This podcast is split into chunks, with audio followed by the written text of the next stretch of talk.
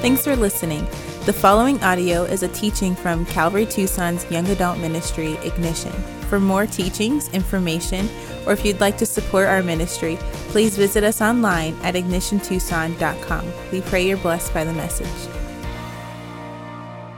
Verse 10 The angel of the Lord also said to her, I will surely multiply your offspring, so that they cannot be numbered for the multitude.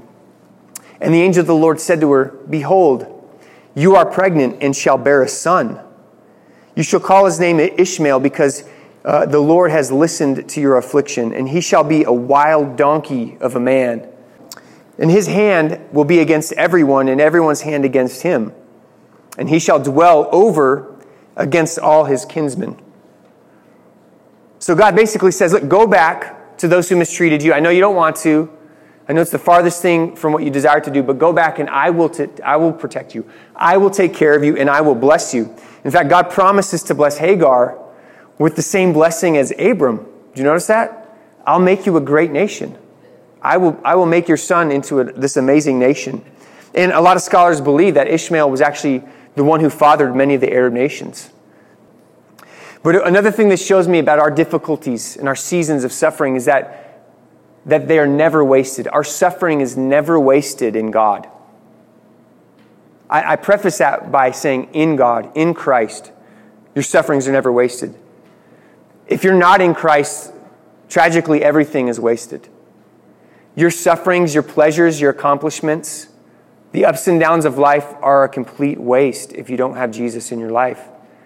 It results in spiritual death and eternal condemnation. So I have to preface it by saying, if you know God, if you suffer in God. It's never, ever a waste. Now, it's also not always pleasing or pleasurable or easy or convenient, but take heart because it's also never wasted. God never wastes our experiences, especially our suffering. So, God uses this tragic event for Hagar to be the source of probably the greatest blessing in her life. He turns this around, right? Romans 8 28. He works all things to the good of those who love him, are the, who are the called according to his purpose. Verse 13 She called the name of the Lord who spoke to her. You are God, the God of seeing, or a God of seeing. For she said, I truly here, I have seen him. Now, when it says I've seen him, it, it's the word for seeing the back of.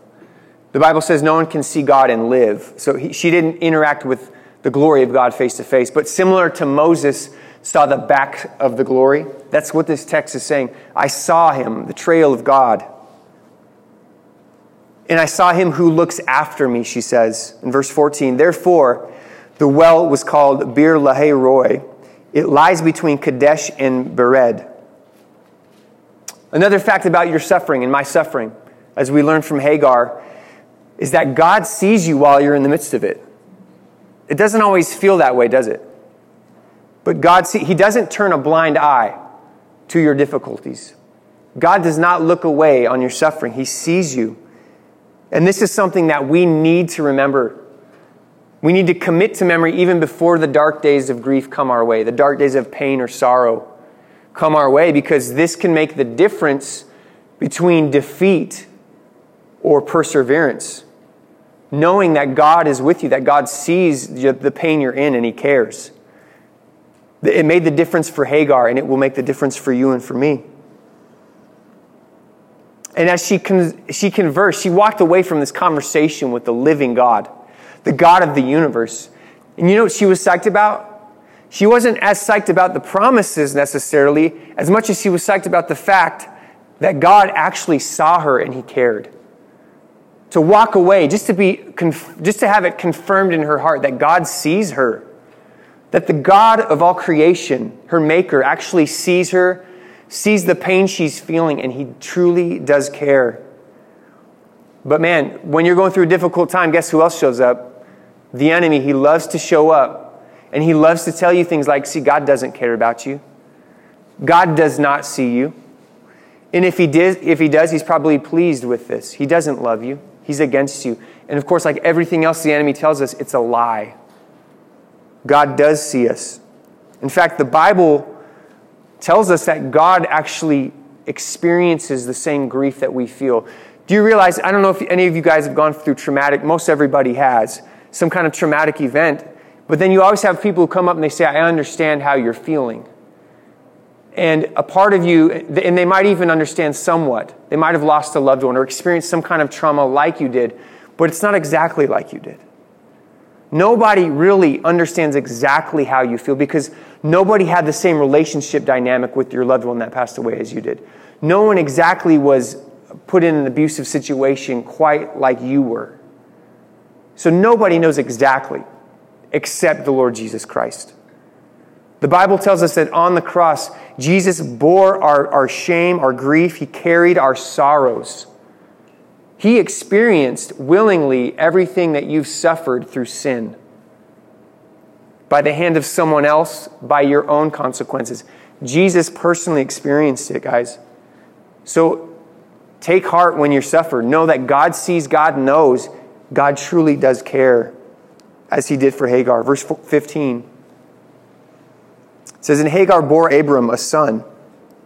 And Abram called the name of his son, whom Hagar bore, Ishmael. Abram was 86 years old when Hagar bore Ishmael to Abram. So Abram and Sarai, they, they show us what happens in this text when we strive rather than trust the Lord. And so as I close out this message, I want to end by giving you guys three takeaways, three lessons we learned from Abram and Sarai in this chapter. You see, when we strive rather than trust, we make hasty decisions and get ahead of God. Don't we? Strife, it gives you this angst, and you want, you want to get out there, and you want to get things done, and you want to see progress, and you end up making hasty decisions and getting ahead of God's timing for your life. But I want you to know, guys, we cannot obtain what God desires for us sooner than He desires it for us. In fact, listen to this, guys. The when of God's promise is just as important as the what. It's just as significant. You cannot have you cannot enjoy the what of God's promises apart from the when. Proverbs 20 verse 21 tells us that an inheritance gained hastily will not be honored in the end. It's not honored, it's not blessed. And when we get ahead of God, we may make things happen, but we end up receiving half-baked promises and we gain something that we're not even prepared for. As I said before, God doesn't waste your experiences. He doesn't waste the days of waiting either. He's preparing you for the promise He has for you in the future. In fact, remember when Jesus was tempted by Satan in three different areas? They were all things that God the Father already intended Jesus to experience. They were just ahead of schedule. And that was why they were tempting. That was why they were out, they, were, they would have been sin. Here, use your miraculous abilities as the Son of God to make bread. Well, he would only do that maybe a few months later and feed 5,000 people for the glory of God, though. Let, let your life be supernaturally protected as you throw yourself off the temple. No, it was, it was ahead of schedule. His life would be supernaturally protected numerous times throughout his ministry, and then he would rise from the dead. I, bow down and worship me, and I'll give you all the kingdoms of the earth throughout all of history. God already had that in store for Jesus, but it was ahead of schedule. That was the temptation. Striving fosters this hastiness. It, fo- it fosters hasty decisions, while faith, on the other hand, fosters patience. The second takeaway here is that when we, when we strive rather than trust, we sacrifice foundational values for superficial, superficial results. I'll say that again. We sacrifice foundational core values in order to see super, superficial results. I don't know why I can't say that. I even repeated it to see if I could have a second go at it, and I still messed it up. But what we see in this chapter, guys, is a husband's faithfulness is gone, a wife's love and accountability, a boss's integrity, a mistress's respectability, a young girl's purity, all sacrificed to meet some superficial goal, some external goal. And that's what striving causes us to do. I need to see this happen in my life. I need to see this number in my bank account. I need to see this uh, result in this relationship. I need to see something superficial, and therefore I'll do anything to get there. And we end up compromising character. But know this, guys God will never call us to sacrifice our character in order to receive his promise. This is not going to happen. God will not call you to do something unchristlike to obtain what he has for you in life. This is not going to happen. You'll only go backwards. Striving fosters compromise, while faith fosters integrity. And then the third thing is that when we strive rather than trust, we put ourselves first and hurt those around us. Strife causes you to put yourself number one. When you strive and you're taking matters into your own hands, it gives you that desire to claw your way to the front of the line and get things done. And more often than not, it's at the expense of other people. Sarai put herself first and allowed her husband to be tempted sexually. Abram put himself first and took opportunity to gratify the lust of the flesh rather than to assure his wife. Both of them put themselves before Hagar and made her a pawn in their scheme in which she suffered lifelong consequences. But you need to understand, and, and this is a word of wisdom that was shared with me years ago. And I, I recommend you commit this to memory or write it down. But God is more concerned with the way you treat others than He is with anything you accomplish. God is more concerned with how you treat the people around you than He is with what you achieve in life. Do you understand that? Striving fosters selfishness, while faith fosters love. True faith will foster love in your life. Now, in closing, guys, this chapter highlights the failure of yet another hero of the faith, right? As we keep going through the scriptures, we'll see these amazing men and women of the faith reveal that they are flawed and that they are, sin- that they are sinners. And here we learned, uh, just as we learned from Adam and in Noah earlier in the book of Genesis, we learn that where there is failure, there is opportunity for grace to abound. You know that? I thank God that this doesn't end with Abram's failure. Ab- Abram's story doesn't end right here with his failure. It's an opportunity for grace to abound. Remember back to last chapter, the vow God had made, the contract that he had made with Abram. It now becomes very important and very significant. You see, last chapter we saw God make this covenant when they cut animals in half, laid them on either side. And the way this was supposed to work was that both parties were to walk through these dead animals, stating that if either party breached the contract, blood would be required of them. Just as the animals shed their blood, their blood would be required of them. And of course, as we read that chapter, we know only God passed through. Abram didn't pass through. So, in a way, God was saying that even if Abram breached his end of the contract, God would shed his blood to make up for it. And that's exactly what God had done on the cross of Jesus Christ. See, at the cross, when the blood of God pooled on the ground, God was fulfilling his vow to shed his own blood for the shortcomings of Abram. And he did that. But guess what? He did not only shed his blood for the shortcomings of Abram, but he did it for you as well.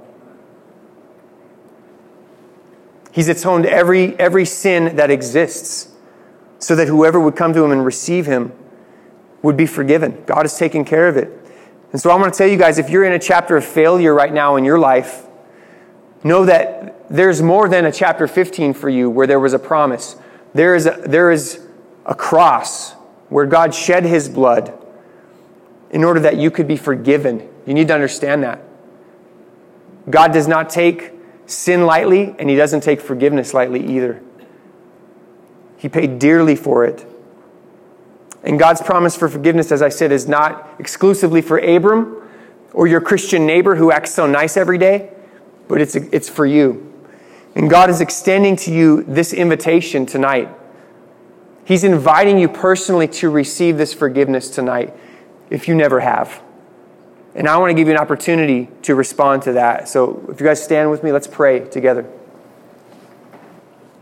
And Father, we, we just acknowledge, God, our own propensity to strive, to get ahead of you, to become impatient, Lord, to function outside of faith and to function in the flesh.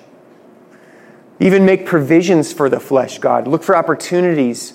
Forgive us for these things, God. May we repent, truly repent of these things tonight, Lord God. May we pull back on the throttle.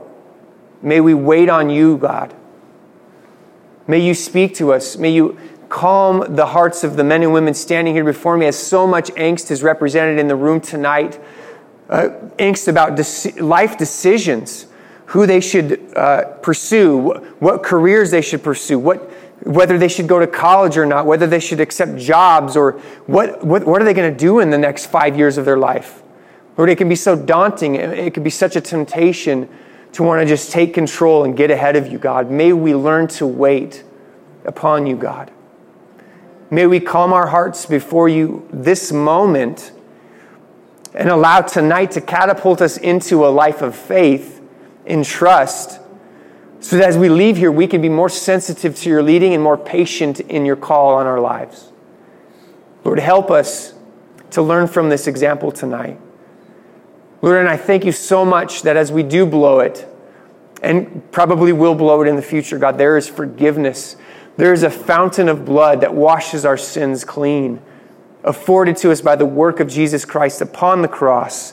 And it, it is not in vain, God. It is effective, it is thorough, and we can come to it tonight and receive forgiveness.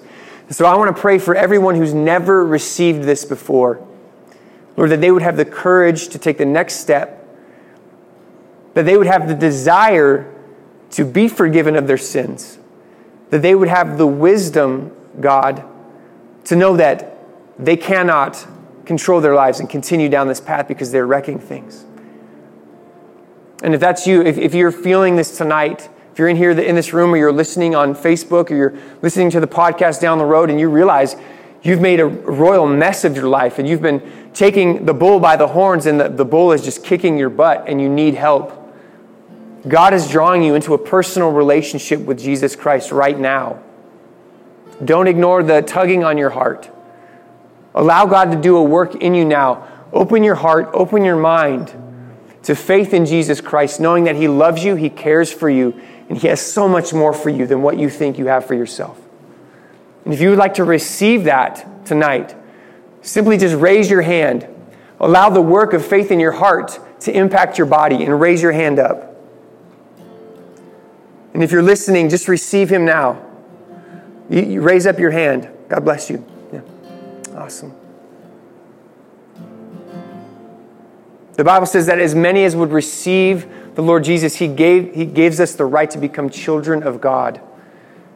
You can change your eternal address from hell, eternal condemnation, to eternal life, where there is abundant joy, pleasures flowing from the right hand of God forevermore. You can change that tonight. One more chance.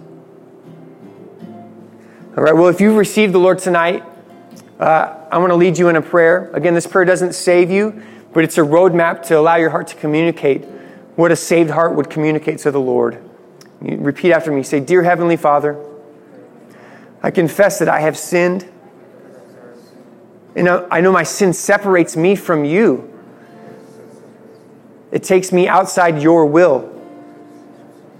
And so I invite you into my life.